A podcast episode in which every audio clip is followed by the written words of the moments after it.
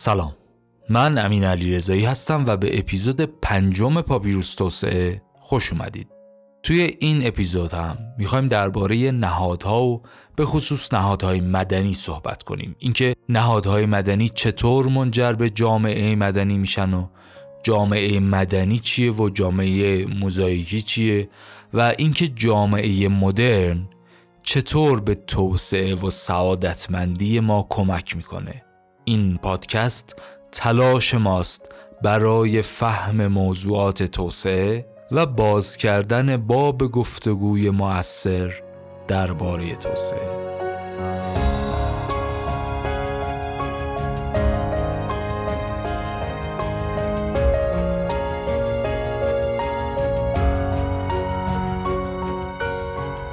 تو اپیزود قبلی ما درباره نهادها صحبت کردیم. شروع کردیم با مقدمه ای درباره تعریف توسعه از نگاه دکتر رنانی و بعد هم درباره کتاب نهادهای مدنی در ایران صحبت کردیم که اگه اون اپیزود قبلی رو نشنیدید پیشنهاد می‌کنم اول اونو بشنوید. اگر هم شنیدید که یک یادآوری مختصری بکنم و بریم به طور خاص درباره نهادها گفتگو کنیم. گفتیم که نهادها می‌تونن سیاسی، اقتصادی، اجتماعی یا فرهنگی باشن. چهار تا مدل داره. گفتیم که نهاد رسمی داریم و نهاد غیر رسمی. نهاد مدنی رو هم بعدش تعریف کردیم و گفتیم نهادی که مدنیه اینطوریه که شکلگیری و عضویت درش داوطلبانه باشه. مشخصات دیگه ای هم نهاد مدنی داره که توی این اپیزود می‌خوایم بگیم.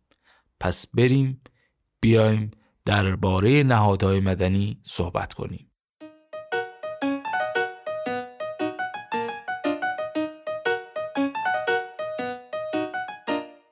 نهاد مدنی چند تا ویژگی داره؟ چند تا؟ شش تا.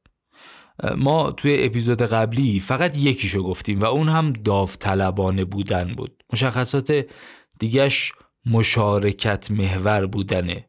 یعنی همون مثل حزب.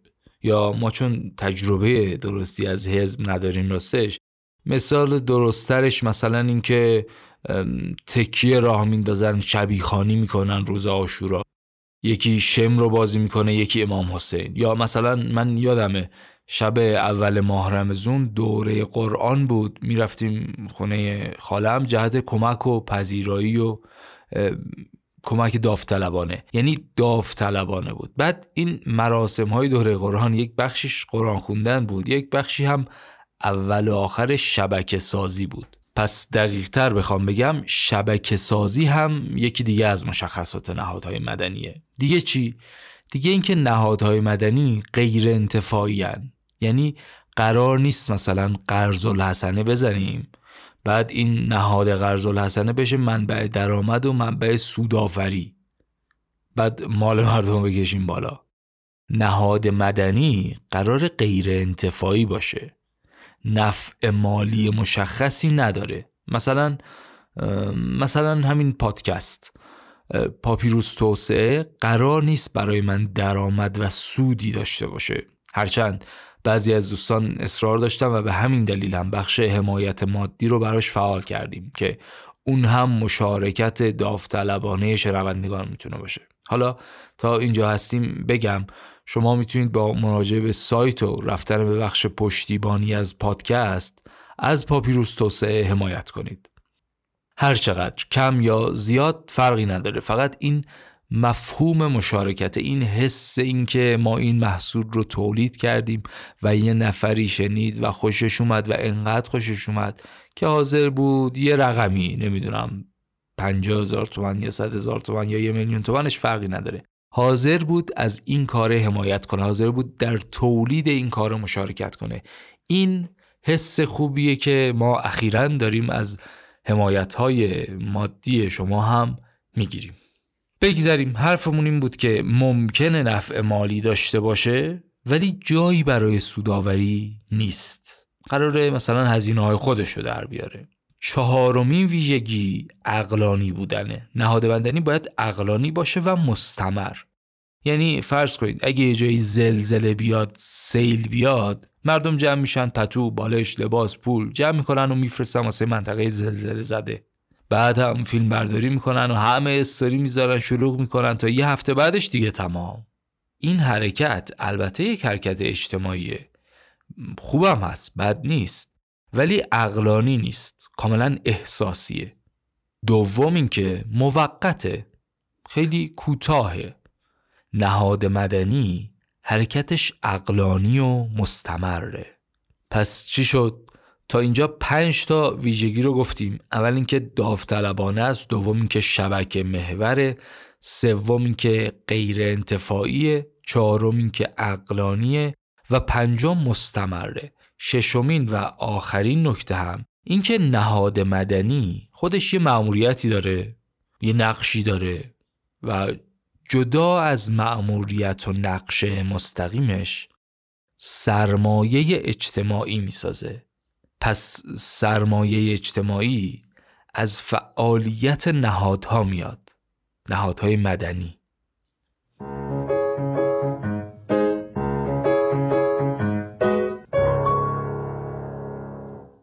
اگه برای شما هم مثل من سواله که سرمایه اجتماعی چیه سوال قشنگیه.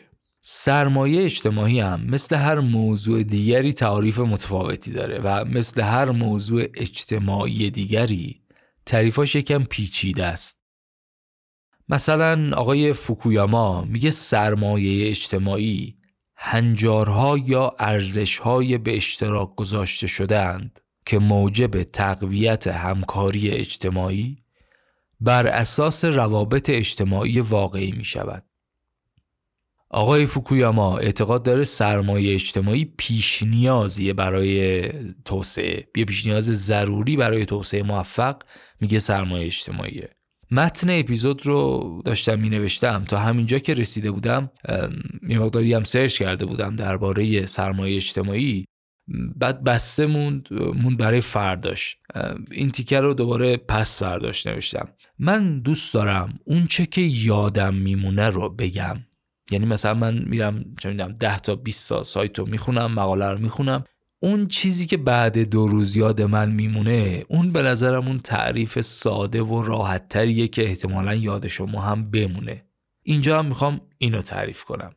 اینجور که من فهمیدم برای توسعه سه مدل سرمایه لازمه. یکی سرمایه اقتصادیه که خب مفصل میشه در موردش حرف زد و قبلا هم حرف زده شده پول لازمه و چه می‌دونم سرمایه گذاری اقتصادی از خارج بشه و این صحبت ها کاری نداریم. یکی سرمایه مالی و اقتصادی بود پس. یکی سرمایه فردیه مثلا فکر کن همین دانش و تجربه و آگاهی و مطالعه و اینا همش منجر به توسعه فردی میشه. سرمایه فردی درست می‌کنه.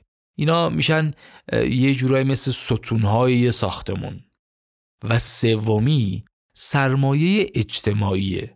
در واقع سرمایه اجتماعی در مورد ارتباط ما آدما با همه. ارتباط اون ستونها که گفتم هستن. بینشون اینا چقدر به هم ارتباط دارن. اینکه ما ارتباطمون با هم چقدر چقدر به هم اعتماد داریم. چقدر همکاری می‌کنیم. چقدر همدلی می‌کنیم. اینها میشه سرمایه اجتماعی. همچین چیزی خلاصه. جنبندی کنیم. تعریفمون از نهادهای مدنی شد که شش تا ویژگی داره. داوطلبانه است شبکه ایجاد می‌کنه غیر انتفاعی اقلانی مستمر و سرمایه اجتماعی درست می‌کنه.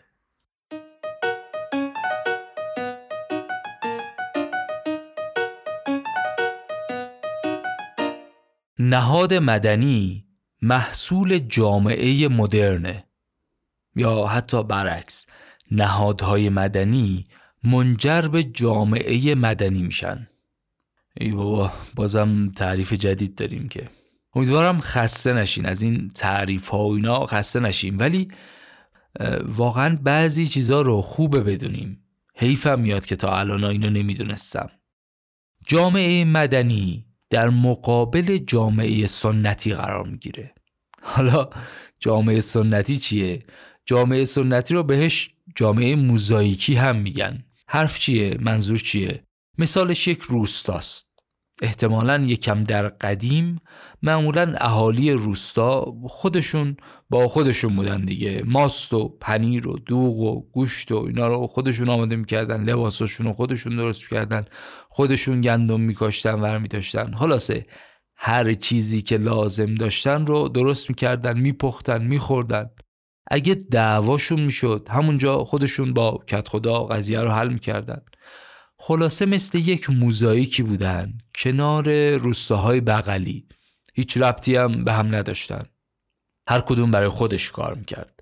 حالا اگه روستای بغلی رو سیل می‌برد هیچ اتفاق خاصی هم برای این روستا نمی آورد خم به ابروشون نمی اومد که بغلی داغونه له له ولی موزایی که ما سالمه سر جاشه.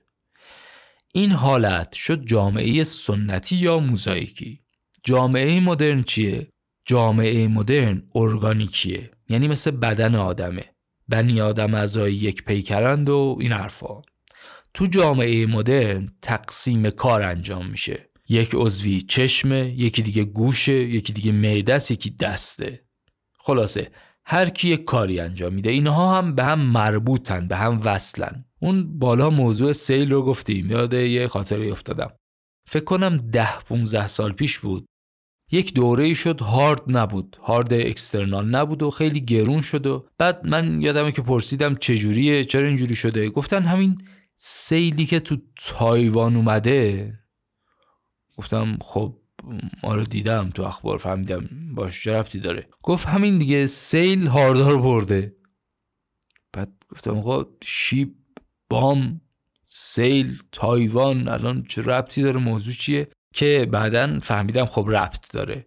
جامعه مدرن اینطوریه دیگه. راننده کامیون با کارگرای زوباهن با سنگ دلیجان و اونی که داره خونه می‌سازه تو تبریز تو مشهد یکی دیگه لبنیاتی داره. همه اینها با هم در ارتباطن.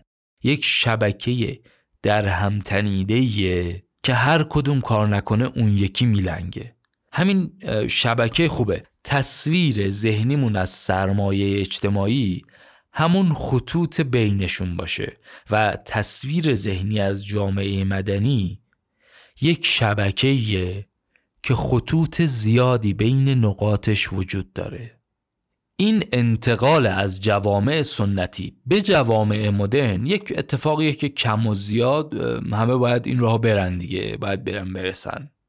کتاب میگه مثلا در غرب 250 سال طول کشید ژاپن 100 سال کره جنوبی 50 سال و احتمال داده کتاب که امارات این مسیر رو سی ساله پیش بره من اینو که میخوندم برام سوال شد که خب پس ما چی؟ ما کجای داستانیم؟ ما جامعه مدرنیم؟ جامعه سنتیم؟ چی هستیم؟ بعد اینها مرزش هم مشخص نیست دیگه. مثلا بگیم تا این لحظه کرمه از این دقیقه به بعد شد پروانه. اینجوری نیست. خیلی کم کم عوض میشه. مثل همکار یا اعضای خانواده که چون هر روز میبینیش چاق شدنش یا لاغر شدنش رو راحت متوجه نمیشی. برای این قضیه جوابش رو پیدا نکردم. جواب متقن و دقیقی پیدا نکردم که ما در کجای مسیر توسعه هستیم. البته اون بحث شاخص ها هست اون جداست ولی اینکه یه مسیری رو مشخص کنیم بگیم یه مسیر پنجاه ساله است. حالا تو این مسیر پنجاه ساله کجاش هستیم 20 سال رفتیم جلو یا ده سال رو پیدا نکردم هنوز پیدا نکردم. ولی به نظر می‌رسه مشروطه اون حرکتی بوده که میشه اسمش رو گذاشت شروع خارج شدن از جامعه سنتی و حرکت به سمت جامعه مدرن. مشروطه یک نقطه مهمی در تاریخ ما بوده به نظرم. بسیار مهم. کمتر از اون اندازه که مهمه دربارش حرف می‌زنیم. کمتر می‌دونیم. اگه سال 1284 رو حساب کنیم تا الان میشه 118 سال و اگه شما هم مثل من فکر می‌کنی که ما به جامعه مدرن نرسیدیم اون وقت می‌تونیم بگیم که ما 118 سال تو مسیر توسعه ولی هنوز خیلی راه داریم. توی این راه توی این مسیر یک سری نهادها جاشون رو به یک سری نهادهای دیگه میدن. مثلا نهاد ارباب رعیتی یه روزی مد بود رسم بود. تا اینکه یه روزی دیگه مد نبود. یا مثلا فئودالیسم. یا همین نهاد وقف که یه مقداری هم به نهاد دین مربوطه دیگه. مثل که اوایل صدی قبل خیلی مد بوده. صاحب ملک برای اینکه مالش رو حکومت یا دولت نگیره وقف می‌کرده. اینم از اون موضوعات جالبیه که باید بهش بپردازیم. وقف. گاهی شکل این رو داشته که یه جوری کنم این ماله بمونه فقط دولت صاحب نشه. این نهاد وقف اون موقع خیلی روی بورس بوده ولی الان دیگه نیست. یه چیزای دیگه ایجاد شده گرفته. نهادهای جامعه سنتی جای خودشونو میدن به نهادهای جامعه مدرن. نهادهای مدنی که اون شش تا شرط رو داشتن کم کم میان شکل می‌گیرن و نهادهای سنتی رو پس می‌زنن. و اینطوری میشه که جامعه سنتی میشه مدرن.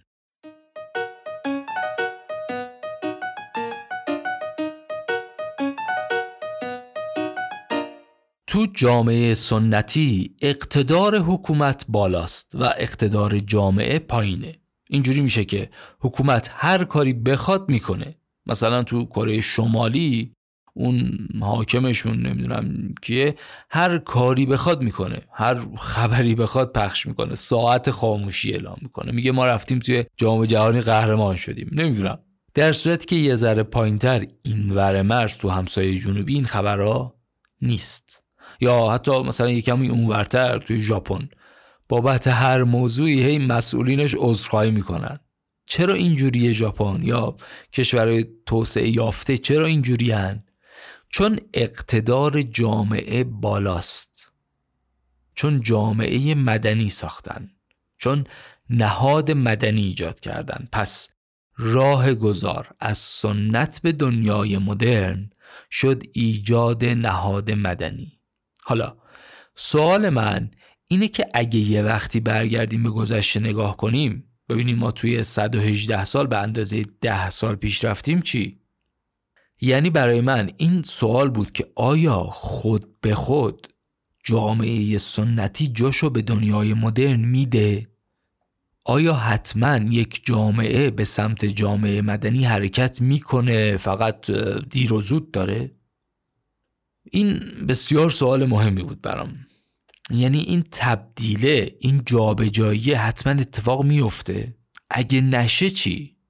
این برام سوال بود که این جمله طلایی رو توی این کتاب پیدا کردم و زیرش خط کشیدم و کنارش دو تا ستاره زدم. از روش می‌خونم شما هم توجه بفرمایید. میگه که در فرایند گذار از سنت به دنیای مدرن اقتدار حکومت پایین میآید. اما اگر اقتدار جامعه بالا نیاید دچار فروپاشی و بیهنجاری می‌شویم. به به به به.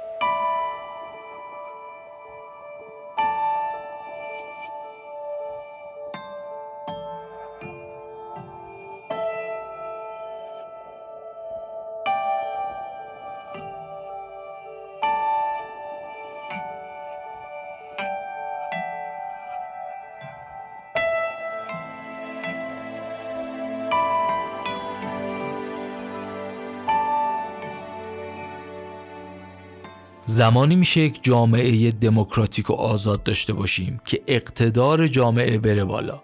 اقتدار جامعه بره بالا یعنی همین نهادهای مدنی شکل بگیرن سرمایه اجتماعی رشد کنه جامعه مدرن بشه. نهاد مدنی مثلا انجمن سوپرمارکت ها انجمن صنفی کسب و کارهای اینترنتی یا مثلا حتی محک. حرف چیه؟ حرفمون اینه که اون مدل ارباب رعیتی که حاکم بود اربابه یک قدرتی داشت. در مقابل حکومت یک اقتداری داشت. زور داشت. بعدن که این نهاد منحل میشه و جاش یک اصلاحات ارزی اتفاق میفته و زمیندارهای فردی به وجود میان و زمین ها رو پخش می‌کنن بین آدم ها دیگه اون اقتدار قبلیه نیست. باید چیکار کنن؟ باید جمع شن. یک تشکلی تشکیل بدن یک انجمنی تشکیل بدن. و اینطوری برای خودشون اقتدار به وجود بیارن. حالا این اقتداره چطور باید به وجود بیاد هم میگیم. کتاب درباره حزب‌های سیاسی هم صحبت می‌کنه و میگه دو تا حزبی که وجود دارن در ایران اصلاح طلب و اصولگرا اینا هم نهاد مدنی هن دیگه. البته توجه کنیم که این حرفا مال سال 97 ولی همون موقع هم مشکل میگه اینه که این نهادها این حزبها مثل ژلن. ساختار نداره. رئیس نداره. حساب کتاب نداره. و چون اینها رو نداره نمی‌تونه اقتدار داشته باشه. حالا تا اینجایی این بحث حزب شد یه نکته هم بگم. همه این موضوعاتی که صحبت می‌کنیم تاریخش هم مهمه که چی بوده. یکی از اتفاقایی که قبلا در مورد شنیده بودم و برام عجیب بود و هر وقت حرف حزب میشه یاد اون موضوع میفتم اینه که در زمان حکومت پهلوی محمد رضا شاه حزب تأسیس می‌کنه. این جمله خودش در نوع خودش عجیبه. حالا جزئیاتش رو هم اگه نگم همین جمله که گفتم خودش عجیبه. اینکه شاه مملکت حزب تأسیس کنه من نمی‌فهمم یعنی چی. ولی عجیبتر اینه که این حزب میشه تنها حزب واحد فراگیر. یعنی تا سال 53 مثل اینکه اینطور که خوندم. شاه از حزب ها و اینا حمایت می‌کرده و اصلا دو تا حزب داشتن از دو حزبی بودن حمایت می‌کرده. ولی دیگه سال 53 تشخیص میدن که نه می‌خوایم حکومت تک حزبی باشه. این تک حزبیه رو احتمالا مثلا در مورد چین و اون در واقع حزب کمونیست و اینا هم شنیدیم دیگه. یا مثلا نازی ها و اینا. عجیب تر این که حزب ایران نوین و حزب مردم رو منحل کرد و این حزب جدید رو تشکیل داد. عجیب تر این که دبیر کل حزب رو محمد رضا پهلوی تعیین می‌کرد. یعنی حالا جمله مثل اینه که پیشنهاد می‌کنم ولی پیشنهاد در واقع دستور دیگه. یعنی امیر عباس هویدا تا دیروز با نظر شاه دبیر کل حزب ایران نوین بود. امروز که حزب جدید را انداختن شد دبیر کل حزب رستاخیز. حرفوی واقعا بعد عجیبتر اینکه حزب برای اینکه عضو بیشتر بگیره دستور دادن که همه کارمندای دولت عضو حزب بشن. من واقعا نمی‌دونم چی باید بگم.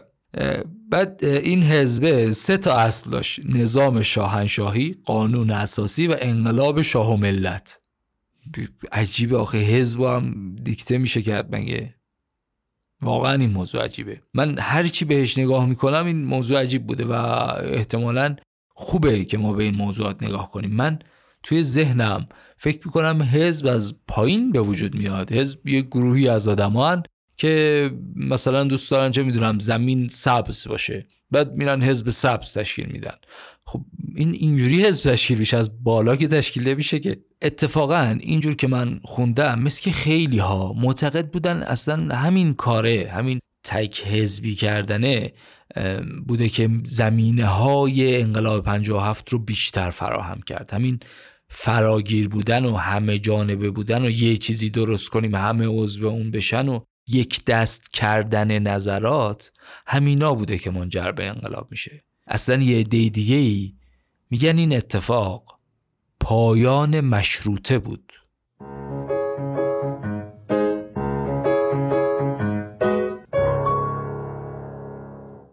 پایان مشروطه رو گفتیم آغازشم بگیم در یک حدی بد نیست. البته تاریخ مشروطه خودش یک پادکست مفصل می‌خواد. ما قصدمون نیتمون نیست تاریخ رو باز کنیم. ولی از یک زاویه می‌خوام به داستان نگاه کنیم.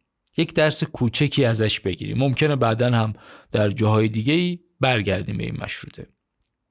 ریشه های مشروط خواهی توی ایران توی دوره ناصر شاه شروع میشه. یعنی بعدتر از عباس میرزا و اون سال معروفش. زمان ناصر شاه ایرانیا کم کم میرن اروپا و عثمانی و بعد غرب پیشرفت کرده با پیشرفت های غرب آشنا میشن بعدتر باز میرن آشناتر میشن. حالا اون قسمت ها کار نداریم. ولی سال 1284 علا دوله حاکم تهران چند تا از تاجرهای خوشنام رو سر موضوع قیمت شکر فلک می‌کنه. این بهانه میشه و اعتراض توی بازار و بسنشینی توی قوم و بسنشینی توی سفارت بریتانیا. میگن دو هزار نفر جمع شدن رفتن قوم. حرم شاه عبدالعظیم حسنی بس نشستن.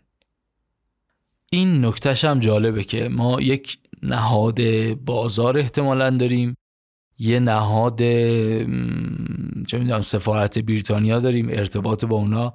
یه نهاد مذهبی دینی داریم قوم و اصلا ارتباط اینها جالبه.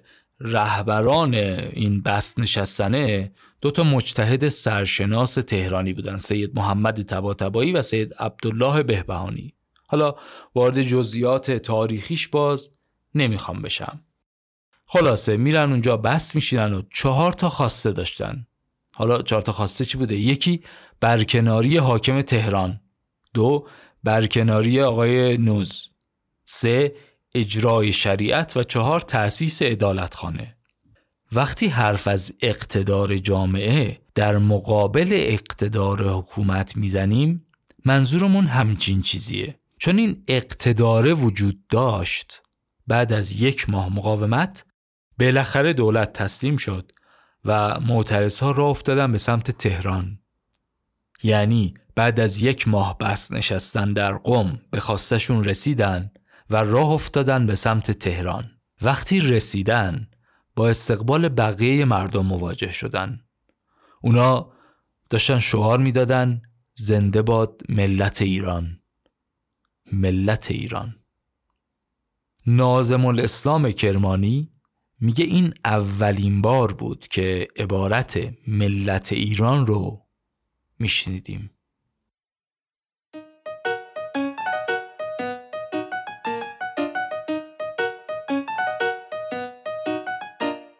درباره مشروطه حرف زیاده. خیلی میشه شنید خیلی میشه گفت خیلی میشه یاد گرفت. ولی حرفم اینه که اون اقتداره منجر به مشروطه شد. ولی چرا ادامه پیدا نکرد؟ چون نفت یک سال بعدتر توی ایران نفت پیدا شد و چه همزمانی شومی چه اتفاق ناگواری چرا ناگوار؟ چون وقتی نفت پیدا شد عملا دولت یا حکومت پولدار شد پولدارتر شدن یعنی قویتر شدن یعنی قدرت گرفتن یعنی اقتدار حکومت در برابر اقتدار جامعه به طور مصنوعی رفت بالا. وقتی این اتفاق میفته اتفاق یعنی بالا رفتن درآمد دولت یعنی ارتقای مصنوعی اقتدار دولت. وقتی این اتفاق میفته دیگه مشروطه رو می‌ذارن کنار. دیگه دورش می‌زنن. مدت ها بعد چنان که گفتیم تک حزبی می‌کنن حکومت رو یا حتی بعدتر در زمان آقای احمدی نژاد سازمان برنامه رو تعطیل می‌کنن. اینا همشون وقتی اتفاق میافتن که اقتدار جامعه پایین اومده باشه. بنابراین اون حرکت مشروطه که شروع شده بود مجلس که شکل گرفته بود نهادهای مدنی داشتن به وجود می اومدن این حرکت متوقف شد یا حالا کند شد. به خاطر چی؟ چون دولت پول نفت داشت دیگه. اگه هم نهادی شکل می گرفت می‌رفت به این سمت و سویی که یه جوری به حکومت نزدیک بشه. یه امتیازی بگیره. یه جوری یه سهمی بگیره. کار مدنی رو خلاصه گذاشتن کنار و رفتن دنبال این که منفعت خودشون رو بیشتر کنن. امان از نفت. امان از نفت. یک دلیلی هم که میشه برای این قضیه آورد کم بودن صبر ما ایرانی است و زمان بر بودن فرایند توسعه. احتمالا این جای حرف شبیه به اون قضیه ایران جامعه کوتاه مدت هم میشه. میگه ما صبور نیستیم حوصله نمی کنیم از اون ور نهاد و سرمایه اجتماعی و جامعه مدرن خب زمان بره. اینجوری میشه که توسعه پیدا نمی کنیم یکی اینه یکی دیگه همین که باید سازماندهی کنیم. باید سازماندهی کردن رو یاد بگیریم. یعنی مثلا همون حزب که گفتیم سازماندهی نداره. حالا اونها یه ذره سختن یه ذره بزرگن یه ذره سطح بالا هن. از همین پایین میشه شروع کرد. مثلا ده تا 15 تا همسایه این توی یه آپارتمان. با هم چجوری مدارا کنیم؟ این مسائل ساختمانی رو چجوری مدیریت کنیم؟ چجور مدیر انتخاب کنیم؟ این رو میشه سازماندهی کرد. اصلا همین گروه های تلگرامی و واتسپی و اینا رو هم میشه سازماندهی کرد. برای من اینطوریه که این گروه ها عملا کار نمی‌کنن. بیشتر گروه هایی که توش عضویم اینجوری که فقط یه عده دوره هم جمعن.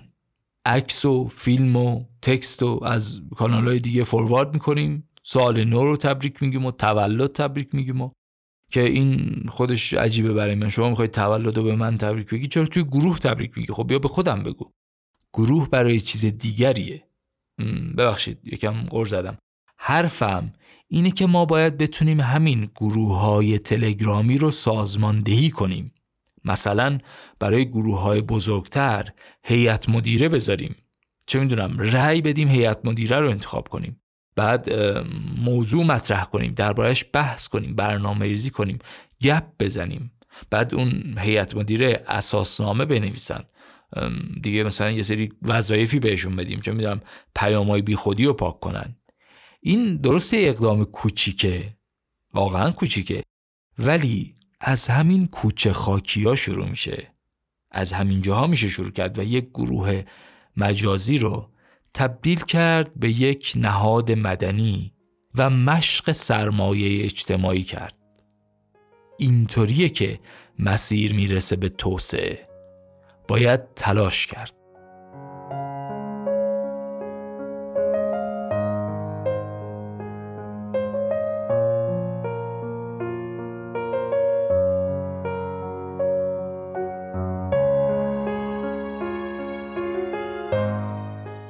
چیزی که شنیدید اپیزود پنجم پاپیروس توسعه بود که در فروردین 1402 ضبط و در اوایل اردیبهشت منتشر خواهد شد. توی این اپیزود درباره نهادهای مدنی صحبت کردیم و ساختن جامعه مدنی با سرمایه اجتماعی. اشاره کردیم به مشروطه و اقتدار بالایی که جامعه داشت و نفتی که خرابش کرد. درباره این صحبت کردیم که از پایین از جمعهای کوچک میشه شروع کرد و سازماندهی کرد و گفتگو کرد و سرمایه اجتماعی ساخت برای توسعه. این کار البته زمان بره و ما باید صبور باشیم. تا اپیزود بعدی شما رو به خدای متعال بیسپارم. لطفا لطفا در مورد توسعه گفتگو کنید. خدا نگهدار.